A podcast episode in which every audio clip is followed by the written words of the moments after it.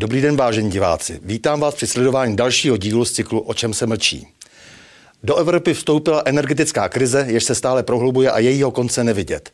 Cena elektřiny roste astronomicky, ale řada politiků a novinářů hlavního proudu blouzní a modlí se k takzvaným obnovitelným zdrojům.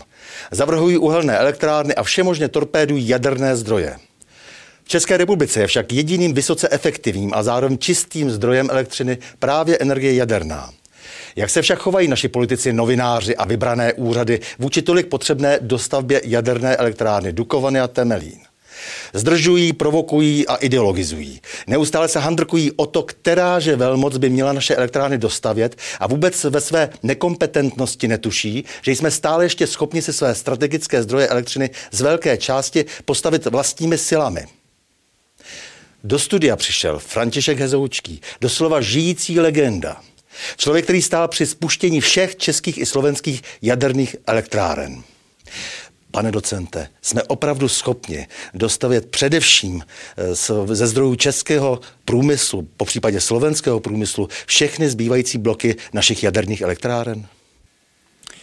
Jsem přesvědčen o tom, že ano, že e, budeme potřebovat několik bloků. E, já jsem si to vypočítal minimálně na šest bloků. A jestliže u prvního bloku budeme potřebovat značnou podporu projektanta eh, eh, toho jaderného, eh, jaderné části, tak ty další bloky si myslím, že už dokážeme zvládnout sami. My jsme postavili šest bloků, všech šest bloků v našich zemích na Moravě a v jižních Čechách. Postavili jsme na Slovensku a já se domnívám, že můžeme znovu obnovit, i když to bude ze začátku skřípat. Eh, my jsme eh, teď eh, dlouhou dobu nic nestavili, takže je jasný, že jsme část té kompetence ztratili, ale můžeme ji obnovit. Ale to je úžasná zpráva. Jak tedy je možné, že naši politici odevzdávají cizincům náš projekt, naše projekty, které jsme schopni realizovat sami a tím pádem by zůstaly peníze a práce doma? No, eh, ono to není tak, že odevzdávají naše projekty. My bychom potřebovali, my nemáme sílu na to, abychom v současné době si projektovali sami jaderný ostrov.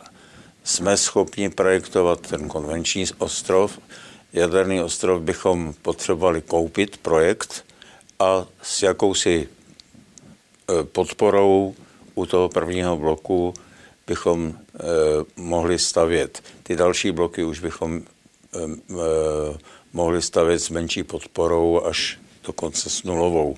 Konec konců takhle se staví i v Číně, že první bloky postaví podle jakéhosi projektu s podporou příslušného autora projektu a postupem času se snižuje eh, participace toho původního dodavatele.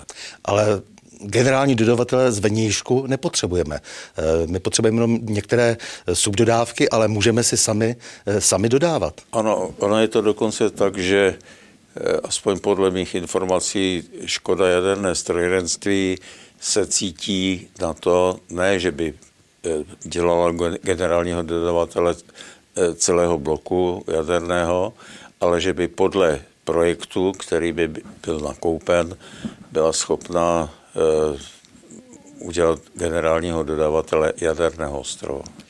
Kritici vždy poukazují na nebezpečnost jaderného provozu. Vy při svých zkušenostech z Jaslovských Bohuně, z Dukovan, Temelína, co si myslíte o bezpečnosti jaderných elektráren? No bezpečnost elektráren jaderných je určitě důležitá a my jsme na to vždycky dbali. Ty naše bloky jsou velice dobře postavené. E, e, podmínkou je, aby byl dobrý projekt, aby e, ta bezpečnost byla zabezpečena už dobrým projektem, schopností zařízení.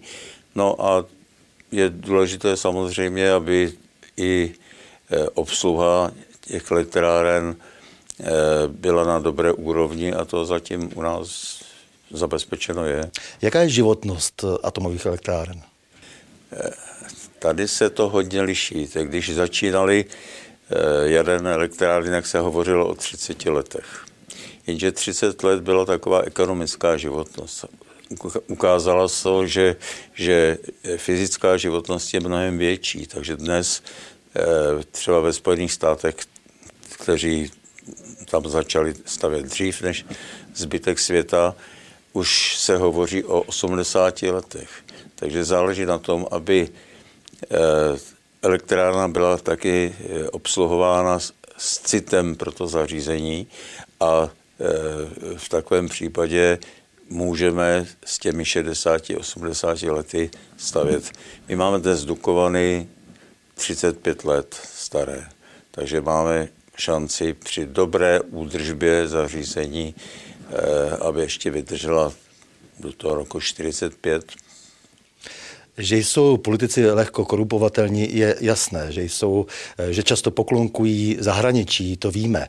Ale co přimělo Danu Drábovou, která tak dlouho fandila Rosatomu, eh, tomu náhlému obratu, že najednou eh, nechce nic z Ruska, přestože víme, že Rosatom je schopen eh, na vysoké úrovni dnes stavět jaderné bloky? No, toto je pro mě docela těžká otázka. Já považuji Danu Drábovou za přítelkyni, který si vážím. Ona v mnohem udělala, eh, mnoho udělala pro jadernou energetiku, zejména v takové té popularizaci. A eh, ona eh, samozřejmě velice dobře ohodnotila, že ty naše bloky, které jsou dělány podle ruských projektů, i když musím znovu tady říct, stavili jsme si to sami s tím, že jsme koupili projekt jaderné části elektrárny. A ona chválila právě tu bezpečnost těch našich, eh, našich jaderných zdrojů. No, to, že se přiklonilo teď k, k něčemu jinému, eh, to je mě těžko dohledávat. Já jsem s ní komunikoval na to téma, eh, trošku jsme se dostali do sporu. Eh, myslím si, že to je spíš emotivní záležitost u ní. Mhm. Eh, já si myslím, že když jsme byli kdysi schopni na klíč eh, udělat atomovou elektrárnu, takže bychom se zpátky do tohoto stavu měli dostat, ale to je asi otázka víceméně politická. A je to otázka vůle. Je to otázka vůle. Někdo musí říct, ano, jdeme to dělat.